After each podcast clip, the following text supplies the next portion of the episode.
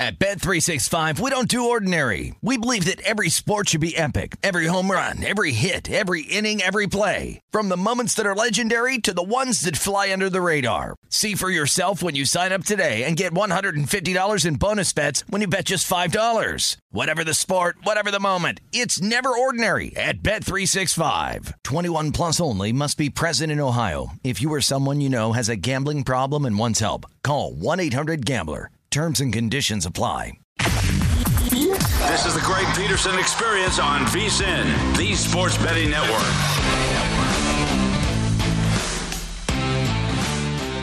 It's hour number three of the Greg Peterson experience right here on VSIN, the sports betting network. It is officially Sunday all across the continental 48 states. That means it's a college basketball Sunday. So, gonna give you guys some picks, gonna give you guys some analysis on quite a few of these games that we have yet to hit. We wound up hitting a few games in the last hour. We're also going to be hitting upon some conference tournament futures as well because I always think that those are interesting to take a look at. As it stands right now, we are two weeks away from Selection Sunday as well. It's hard to believe that it is coming up that quickly. So, going to be giving you guys a little bit of something there. And then in the final segment, if you want to missing the DK Nation pick that I've got in college basketball for Sunday, wound up hitting it in the last hour. We're going to be hitting it once again. So if you want to miss it the first time around, I've got you covered there. But I've also got you covered with regards to this college basketball Sunday as well as we got a pair of games out there in the American that I think are really worth taking a look at that I've yet to.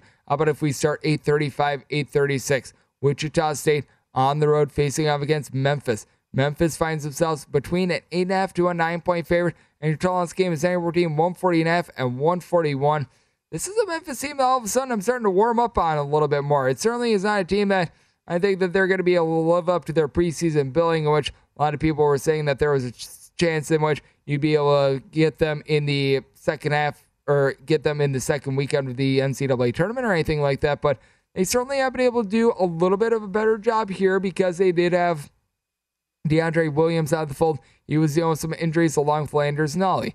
Nolley does a good job of being able to help this team just not turning the ball over as much because that has been a big giant issue for this Memphis team. They're turning the ball over right around 16 and a half times per game. It's a big reason why you've seen them play quite a few unders, despite the fact that this is a team that they rank in the top 40 with regards to possessions per game.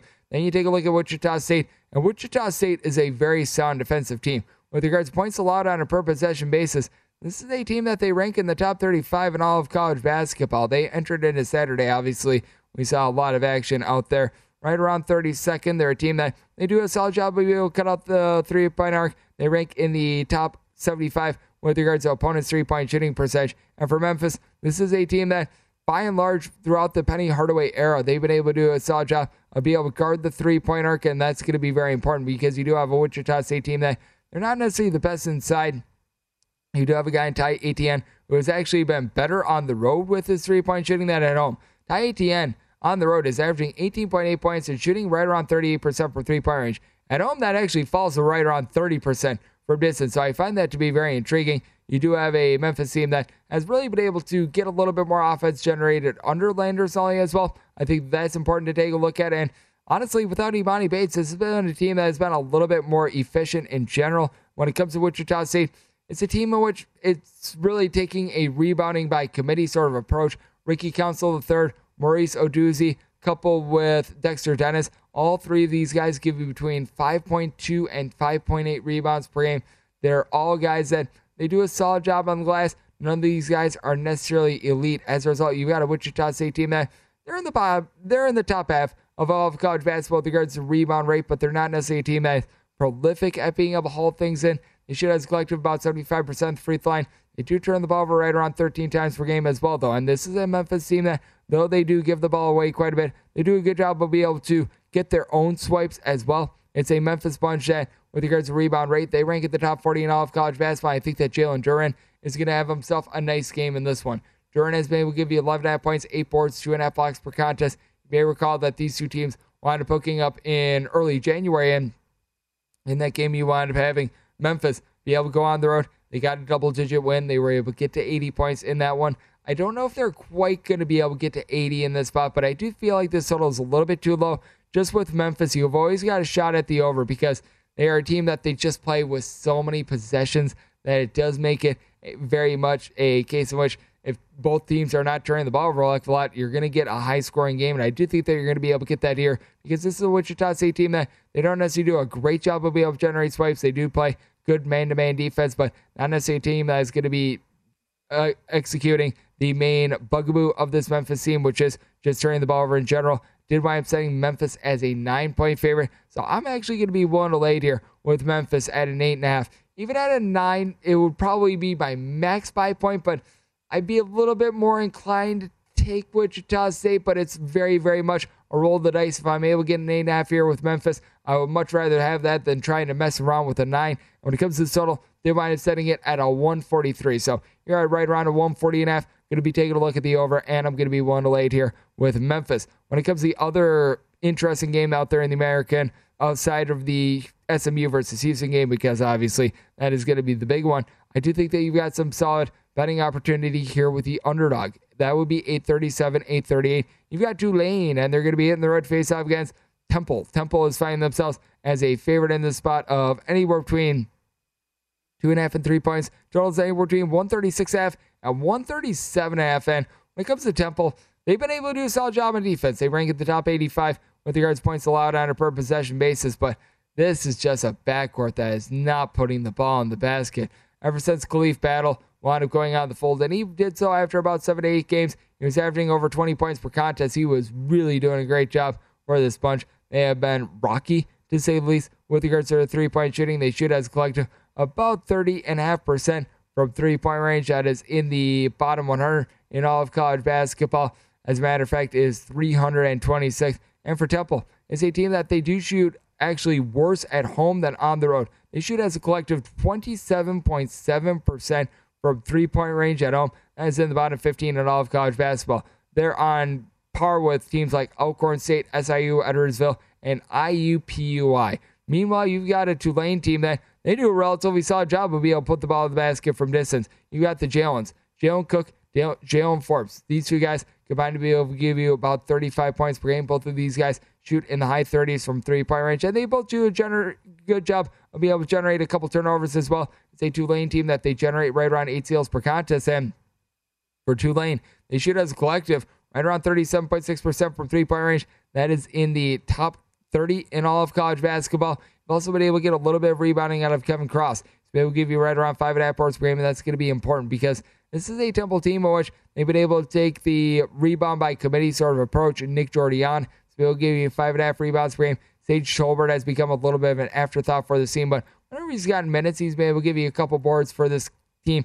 Tai Strickland, who has been dealing with some injuries, he transferred from Wisconsin. He's been able to give you right around eight and a half points per contest, but when it comes down to it, other than Damian Dunn, he's been able to get her down with right around 15 and a half points per game. You have not been able to get a lot of offense out of this team. Tulane is a team that they don't necessarily get a lot of ancillary pieces stepping up. Guys like an RJ McGee giving you only right around four to five points per game. You do need to get a little bit more out of them, but at the same time, I just take a look at the simple team, and when you got Jeremiah Williams and Jahlil White being some of your top performance, White is able to give you five and a half rebounds per game, but it's now giving you five or fewer each of the last three games. That is a big giant issue. I think that Temple, just with the way that they're unable to shoot threes, and with the way that Tulane has been able to do a good job of being able to flow their offense, that Tulane is going to be able to get the job done. You may recall the first time around that these two teams wound up playing. It was a interesting game in which Tulane wound up being able to pull it out by kind of 92 to 83. That is a game that did wind up going to overtime, and Tulane wound up scoring 21 points in overtime. So that wound up completely torpedoing the total. You do have a Temple team that they rank outside the top 200 with regards to possessions per game. I do think that things are going to be a little bit more bottled up in this game. You wind up having Temple in that game shoot 14 of 39 from three point range, and Tulane went 9 of 18. I think both teams are going to be a little bit more chilly in this game. I also don't think that Tulane is going to be going 25 of 32 at the charity stripe, but I do think that they're going to be able to duplicate game number one's result and be able to get the outright win. Set Temple set Tulane as a two point favorite. So I'm going to be willing to take them as a money line underdog to go along with the total under, which I want to saying at a 134 and a half. I do like this simple defense. I do think that they're going to be able to play a little bit more controlled game in this one. Something that is typically controlled is games involving UNC Greensboro. How about if we go 839, 840 on the betting board as out there in the SoCon, you've got UNC Greensboro finding themselves a four to four and a half point favorite against East Tennessee State. Your draw this game is there between 130 and a half and 131. Very intriguing spot as you've got a pair of teams that rank in the bottom 75 with regards to possessions per game. UNC Greensboro has been able to hang their hat on defense. They're a middle of the road team. With that regard, East Tennessee State, they rank in the bottom 35 with regards to points allowed on a per possession basis. So that no doubt is a little bit of an issue. But when it comes to East Tennessee State, they do a good job out there in the backcourt. I do like what you've been able to get out of Jordan King. He's been able to do a good job of being able to pair up with David Sloan, who have both been able to give you a combined about 27 points per game. Sloan gives you a little bit over five assists per contest. Both of these gentlemen shoot at minimum 37.5% from three point range. Then you got Ledarrius and Ty Brewer. The brothers are able to give you right around 25 points, 12 rebounds per contest. And it's a ETSU team that they shoot about 30 or they shoot about 73.5% at the free throw. Then you take a look at the flip side for Greensboro, and you really don't get a lot outside of DeMonte Buckingham. Buckingham has been terrific.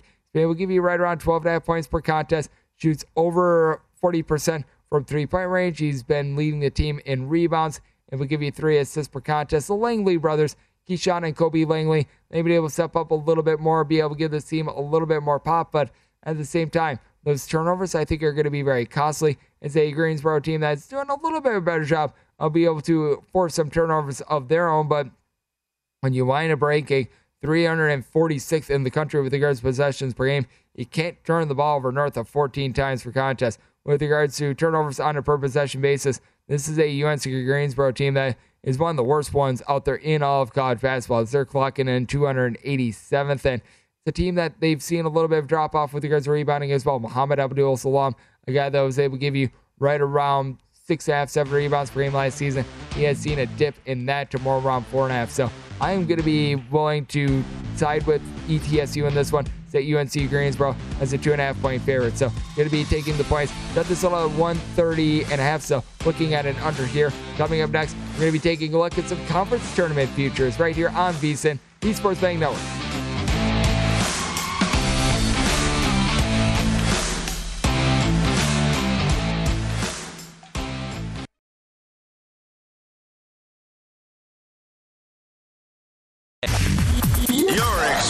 Experiencing Hoops Peterson himself on VSIN, the Sports Betting Network. Get everything you need to bet the madness this year with 24 7 streaming, daily best bet emails, and our tournament betting guide, including advice, data, and strategy for only $19. Whether you're filling out a bracket or betting against the spread, our team is here and ready to get you set for every single game in every single round of the big dance. Get analysis from our experts, including, hey, myself, Greg Hoops Peterson, on every single key team, conference, player to watch, the favorites, the potential Cinderellas.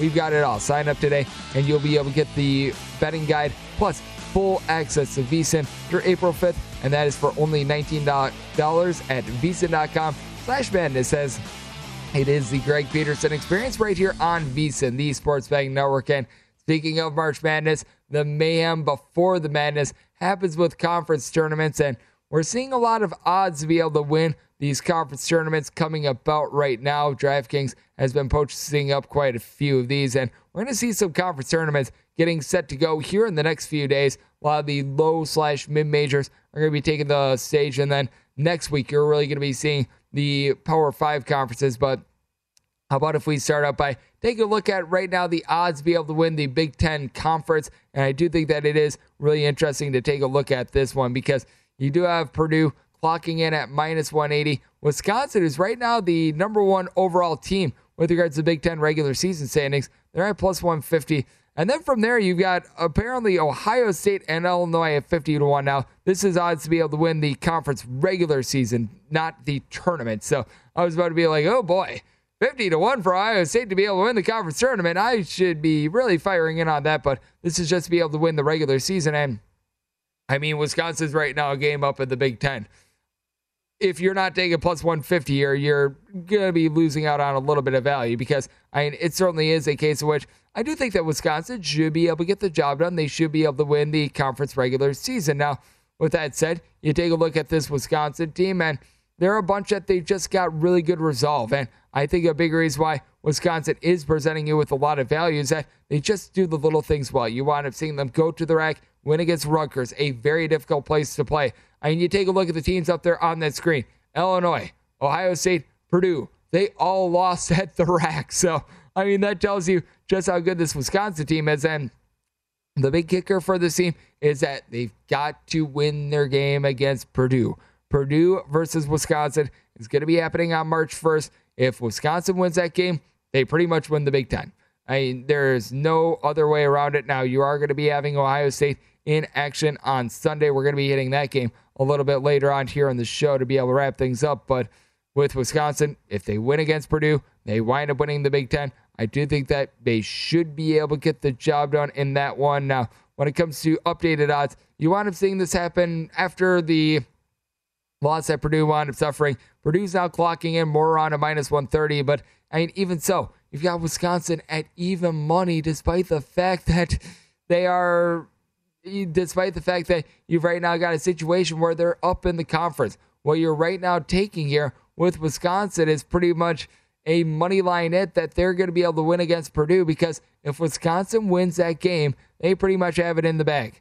Ohio State, Illinois, I guess there's a way that they could wind up winning the Big Ten Conference, but I don't want to be betting on that. So the only way I'm able to take a look at that is with Wisconsin in this spot. And then you've got odds to be able to win the Southeastern Conference SEC regular season. Right now, you've got Auburn finding themselves minus 500. From there, you got a couple long shots. Tennessee is plus 500. You've got Arkansas at 10 to 1. And then Kentucky, they are way back. You are now finding them after they wound up entering into the day at plus 900. They are now down to 50 to 1 because they did wind up taking that loss to Arkansas. So there's a little bit of updated numbers there. But when it comes to this one, I just can't trust in Auburn being this big of a favorite because of the way that they have been playing on the road. This is an Auburn team that has been absolutely awesome when they've been in the state of Alabama.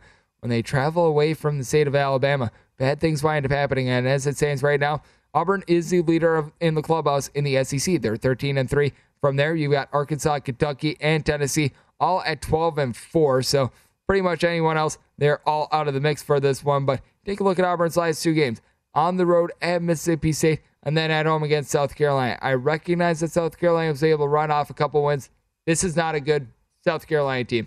They turn the ball over 15 times per game. They shoot 66% the free throw line. They're not necessarily stout on defense. They don't have a lot of outside shooting. So, I mean, they should be able to get the job done there and win that game in convincing fashion. The only thing that should hold you up with Auburn here is do they wind up being able to get the job done against Mississippi State? I think that they should. I think that Auburn should be able to get the win here. And you take a look at the losses for Auburn. It's not like they've been cataclysmically bad. You, lo- you lose by four at Bud Walton Arena. You lose by one to Florida.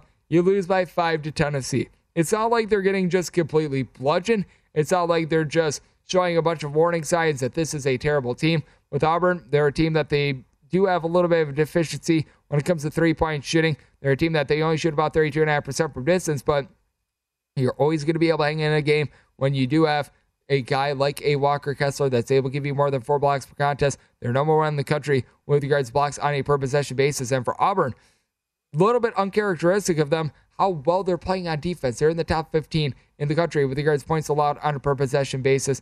I do think that Auburn should be able to get the job done.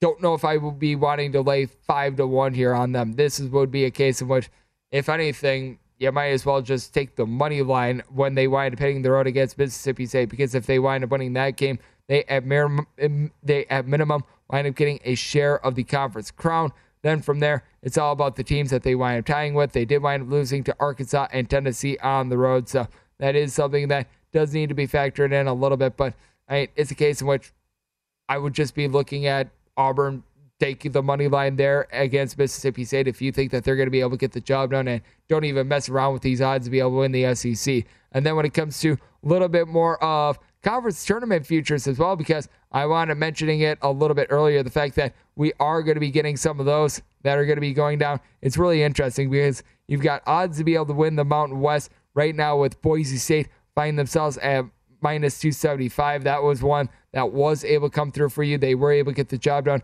against UNLV. So I think that you've got yourself some good fascination over there. And when it comes to just being able to gauge some of these conference tournaments, you wound up seeing it a lot last season in that a lot of these conference tournaments involve big giant upsets. You wound up having Georgetown be able to go on the road. They were able to the you upside them at MSG, I should say. They were able to go in there. They were able to win three straight games. I re- still remember I wanted coming on this very network, and I said, you know what?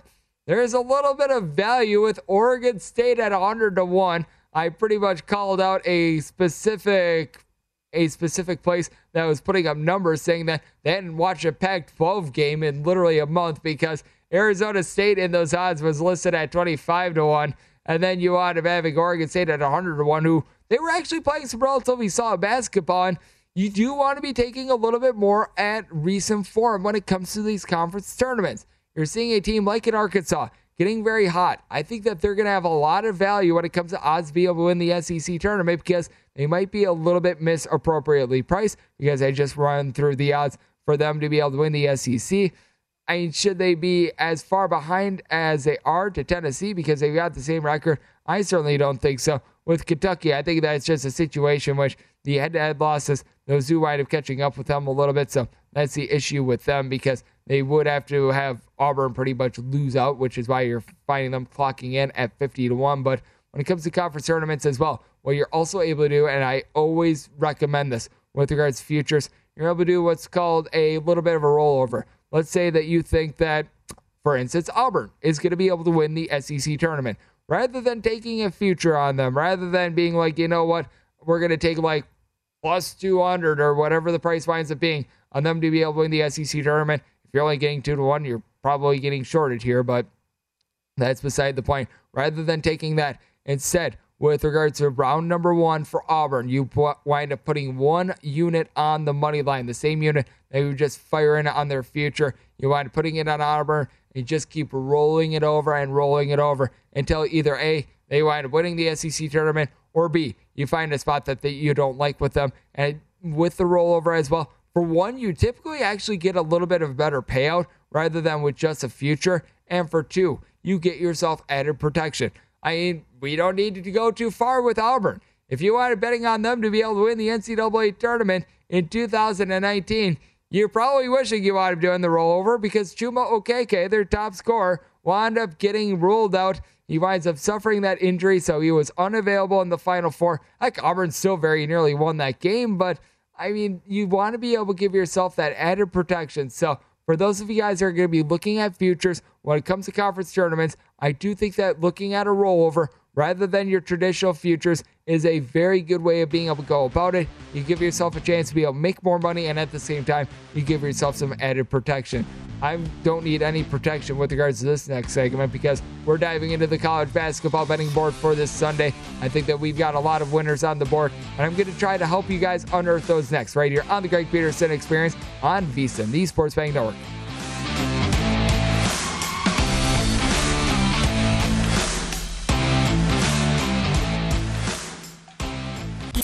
You're experiencing Hoops Peterson himself on VSiN, the Sports Betting Network. Get an early start on your college hoops tournament betting with VSiN's full court bracket betting coverage. Starting Sunday, March 13th, we've got six hours of free video streaming on VSiN.com including full bracket reveal and opening lines for every single game. The VSiN Hoops experts, including myself, Greg Hoops Peterson, will be analyzing every single game and discussing with bookmakers, making the lines be able to find you the best early value. Don't wait for the lines move. Start your bracket and round one tournament betting with VSiN's college hoops experts on Sunday, March 13th. It all begins at 6 p.m. Eastern that day for free on VSiN.com as it is a Greg Peterson experience with myself, Greg Hoops Peterson. Right through a little bit of what we're going to be expecting with regards to these conference tournaments because as we know, before the madness, we have the mayhem of conference tournaments and some of those are going to be getting started this week. You're going to be seeing a lot of more of those mid majors, like for example, the Horizon League. You're going to be seeing like the Northeastern Conference, things like that, really getting cooking. And then in the following week, so about eight, nine days from now, then you really see the power conferences be able to come to the forefront. And it, as I always say on the show, it doesn't matter what you're betting on, whether it be the marquee SEC game of the day, whether it be the Super Bowl, or whether it be something like Fairleigh Dickinson versus Central Connecticut State that we're going to be getting on Monday. Money is money. It does not discriminate. No, I will say your limits on Central Connecticut State versus Fairleigh Dickinson probably a little bit lower than the Super Bowl. I'm just saying, but certainly you're going to be getting some great action there, and we've got some great action on this college basketball Sunday as well. In the final segment, going to refresh you the DK Nation pick that I'm going to be having out for this, but let's take a look at a little bit of Big Ten action. How about if we wind up going with the Ohio State and Maryland game, 841, 842. Maryland opened up a four and a half point underdog. Find them anywhere between four and four and a half at home. Your tallest game is between 142 and 142 and a half. Maryland has been a very feisty team recently. They were able to pull off wins against Nebraska and Penn State. They do wind up losing that game against Indiana, but I mean, Indiana just shot really, really well from the floor. I feel like Maryland was actually able to play a relatively solid game in that one. I just think that you're going to see a little bit of regression here from Malachi Branham and what he's been able to do on the road. He has been terrific for Ohio State, and he certainly is a very good player, but what he's doing on the road is not sustainable. 16 and a half points per game on over 50% three point shooting. I think that he's a good three point shooter. I think that he's going to be able to shoot north of 40% from three point range, but 50 plus percent is asking a whole heck of a lot. And then with Ohio State as well. This is a team that they do a relatively solid job down low. You've got Zed Key, who's able to give you right around five boards per game. EJ Liddell, one of the most immovable objects in all of college basketball, 19 and a half points, seven boards, two and a half blocks per contest. Guy that's able to pop threes at nearly a 40% clip. But with this Maryland team, they've actually been able to do a relatively solid job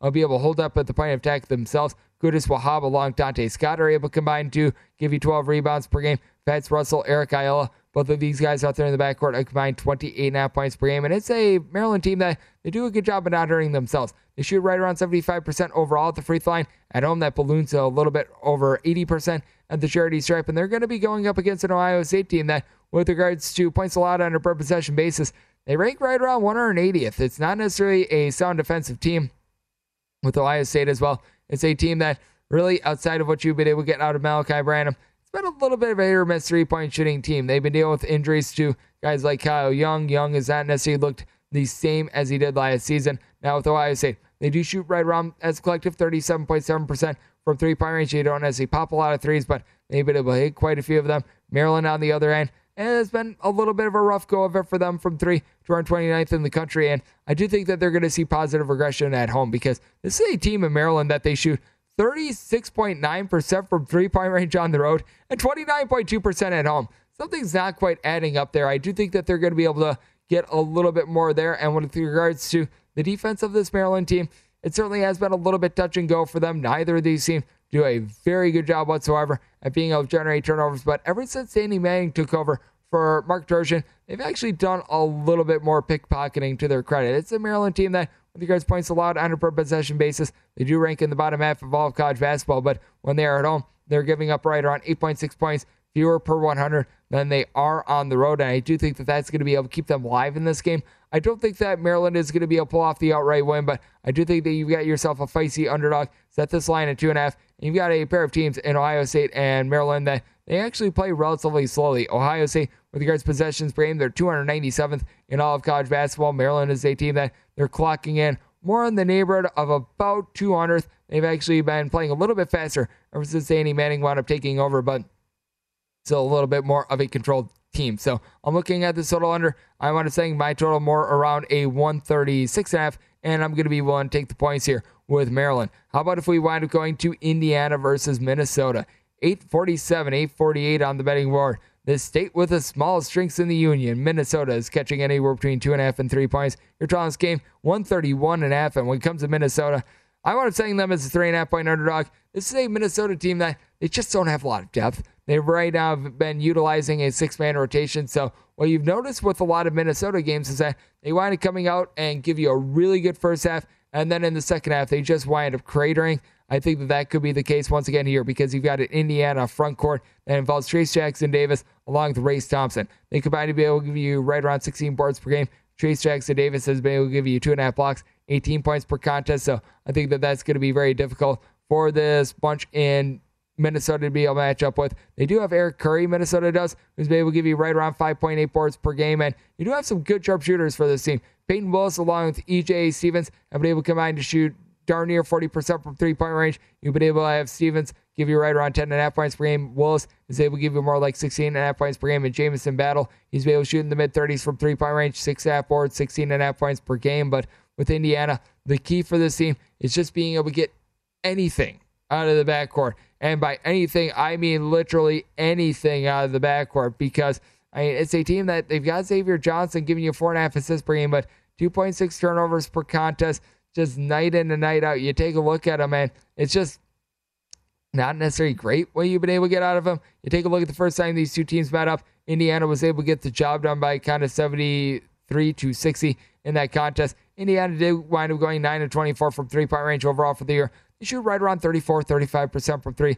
Problem is, they also shoot sub 70% at the free throw line in that contest. They did wind up going 10 to 15 at the charity stripe, but with Indiana, they wound up playing a game which involved no turnovers whatsoever. They had six of their own. Minnesota had five. And that really has been interesting with Minnesota games. They don't turn the ball over at all. They turn the ball over right around nine and a half times per contest.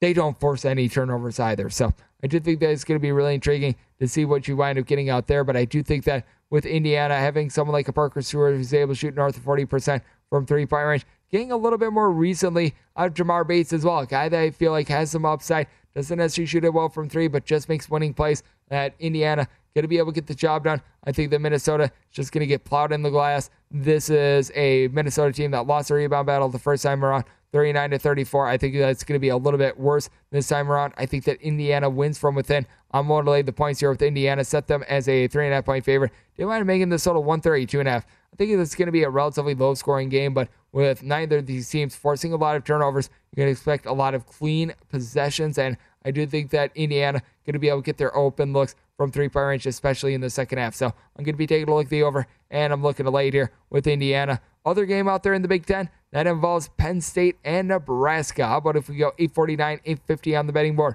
Penn State is finding themselves as a double digit home favorite. You're finding them anywhere between 10 and a half and 11 point favorites. And Charles game is anywhere between 137, seeing as high as 138 with Nebraska. This team is literally playing at the quickest tempo of any team in true road games in all of college basketball. Number one in terms of possessions per game. Then you've got a Penn State bunch that they rank in the bottom 15 in all of college basketball with regards to possessions per game.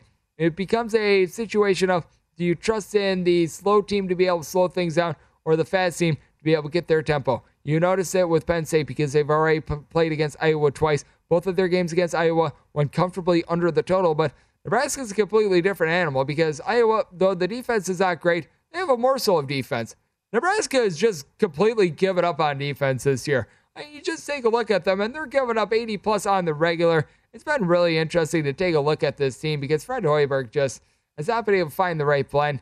And with that said, I'm going to be taking the points with Nebraska here because you do have a bunch that's been able to get more out of Derrick Walker, six plus rebounds in each of the last seven games. Now, John Harrar on the flip side for Penn State, he's able to give you right around 10 and a half boards per game. You take a look at Jalen Pickett, and he's been doing a solid job of being able to run the offense for Penn State right around 12 points, four boards, four assists. Not necessarily a great three point shooter, but is able to do an okay job for three point range. Penn State, as a collective, they're in the bottom half of all of college basketball with regards to three point shooting percentage. But you take a look at the Penn State team, yeah, they do a great job of being able to slow down games. It doesn't necessarily mean that they've got the world's greatest defense. They rank 171st in the country with regards points allowed on a per possession basis. You do have a Nebraska team that has been able to get a little bit more out of Bryce McGowan, 16 and a half points, six and a half boards per game. I do think that Nebraska is going to be able to hit a couple threes. They only hit as a collective 31.5% from three for the season, but I'm willing to take the points here with Nebraska. Semi total 142 and a half. I think that you're going to get a little bit more of Nebraska's pace in this one. So looking over and looking at taking the points with Nebraska in the final segment, hitting up on my DK Nation here. Eh, Nation pick for college basketball on this Sunday. That is up next, right here on VSIN, Esports Bank Network.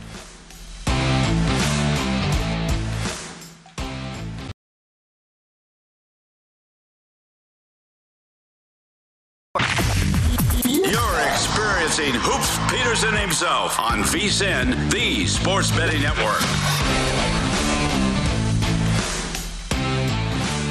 Before you make your next bet, be sure to visit vsin.com to check out the current betting splits data. This new feature gives you insights on where the money and the bets are moving for every single game. You'll be able to see where the public is betting based on the number of tickets or where the money does not match up with the public opinion. Data is available for money line, over, under, and against the spread bets. Betting splits are another way that VSiN is here to make you a smarter, better year round. So check out today's betting splits for every single game now at VSiN.com as it is the final segment of the Greg Peterson experience right here on the Sports Betting Network. And we've got a great day of college basketball coming up this Sunday. Really a primer to what we're going to be getting all throughout the next few weeks. Going to be a lot of conference tournament action starting up on Monday. And then we wind up getting the madness. And it's just the best time of year in general for college basketball. Makes me a little bit sad because I do love these college basketball Saturdays in which we've got 100 million billion games. You get everything from things like Auburn versus Arkansas, or I should say more like Auburn versus Tennessee, because that wound up being a matchup a few weeks ago, all the way down to things like MEAC knockers and games between Mississippi Valley State and Arkansas Pine Bluff. So I absolutely love everything that we wind up getting out there, and gotta love what we're getting for this college basketball Sunday as well as the game that I wrote up for DK Nation is out there in the Big Ten, 823, 824 on the betting board. Michigan is going to be playing us Illinois. Illinois, most places is a pick 'em. You're right now finding them at DraftKings, a one point favorite. Draw this game is 141 to 141 and a half. And with Illinois, I did wind up making them a three point favorite in the spot. So I'm going to be willing to lay it with Illinois. This is a spot in which I did wind up writing this up for DK Nation with regards to the spread. And when it comes to this Illinois team, they do have a pair of guys that are able to shoot it very well from three point range. Jacob Grandison, coupled with coupled with what you've been able to get out of Trent Frazier, who's been able to do a good job of drawing out the ball. He's able to give you four assists per contest with Grandison, coupled with also Alfonso Plummer. Both of these guys combined for about 26 points per game. They both shoot between 41 and 42% from three point range. And you've also had both of these guys shoot it relatively solidly at the free throw line, especially Plummer, who's able to shoot north of 85% at the charity stripe. You take a look at this Michigan team, and they just have had a tough time on defense in general. They rank 196th in the country with regards to points allowed on a per possession basis. And you'd think with Hunter Dickinson out there that this would be a team that would be doing a relatively solid job of holding things down down low, but that's not been the case. With regards to points allowed on two point shooting percentage, it has been relatively tough. Opponents are shooting over 50% from two on them. That is 222nd in all of college basketball. You've got yourself an Illinois team that been able to be relatively consistent home to road. They're obviously a little bit better at home for Michigan. That is the case as well. And I do think that a key for use for Michigan is going to be Caleb Houstan. Houstan is a guy that has been shooting 46.5% from three point range at home, sub 30% on the road, but I don't know if those metrics are going to be able to hold up. You've got an Illinois team that they do a relatively solid job at being able to guard the three point arc. And when it comes to Michigan, it has been a squad that has been relatively solid just with regards to their offense in general. In terms of points scored on a per possession basis, this is a team that they rank right around 57th. But what I think is going to be intriguing is Michigan trying to form themselves maybe a little bit of a new identity under Phil Martelli. I will say Phil Martelli probably a little bit of an X grade, a little bit of an upgrade in terms of X's and O's as compared to what you've been able to get out of Juwan Howard. Juwan Howard, an absolutely amazing recruiter, a guy that does a great job of being able to just get a lot of buzz, a lot of excitement around the program. But Phil Martelli is a guy that wound up winning north of 425 games while he was at St. Joe's. Was able to get them to that undefeated regular season back when they had Jameer Nelson and company over there. So he knows what the heck he's doing as a coach. May not necessarily be flashy, and does a good job of being able to adapt to the guys he's got on the roster. You notice while he was at St. Joe's, he had some fast teams, he had some slow teams. I do think that Michigan is going to be staying at the tempo that they've got, and that tempo is in the bottom 100 with regards to possessions per game.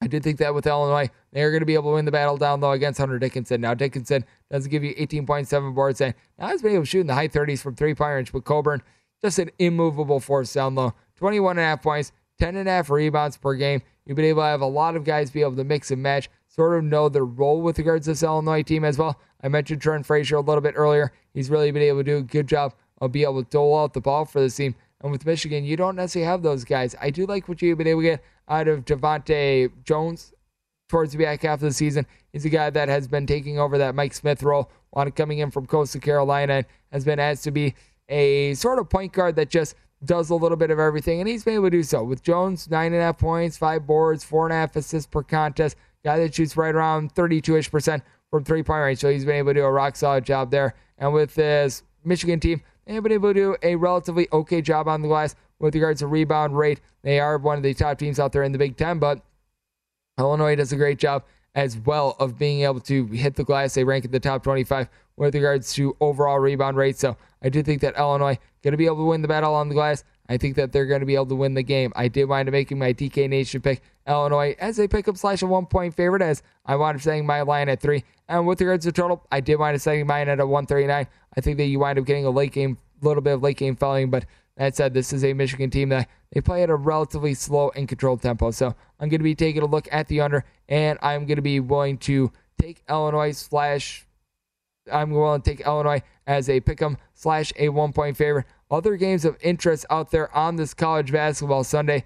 We've got a lot of games that are out there in the Metro Atlantic, and we got a Monmouth team that they wanted beginning the year 11 and 0 against the spread, it's fallen on some tough times. 831, 832 on the betting board. Siena is finding themselves a very slight home underdog of between one and one and a half points. In your tallest game, you're going to be getting it anywhere between a 133 and a half and a 134. And when it comes to this Monmouth team, I want to send them the underdog in this spot. I want to make it Siena the one and a half point favorite. I'm going to be willing to take them on the money line with Monmouth. You do have a pair of guys out there in the backcourt and Shavar Reynolds, coupled with George Papas. Both of these guys shoot north of 82% of the free throw line. They combine to be able to give you 29 and a half points per game. But you actually notice that Monmouth has been one of the best teams of the under in all of college basketball. And a big reason why is that it's a team that they shoot about 33.5% per three. They rank right around 200 with regards to possessions per game. So they're not necessarily pushing a lot of tempo. This is a Siena team that they certainly are not going to be playing at a very fast rate either. It's a Siena team that they rank outside the top 250 with regards to possessions per game. It's been a little bit tough for them on the glass.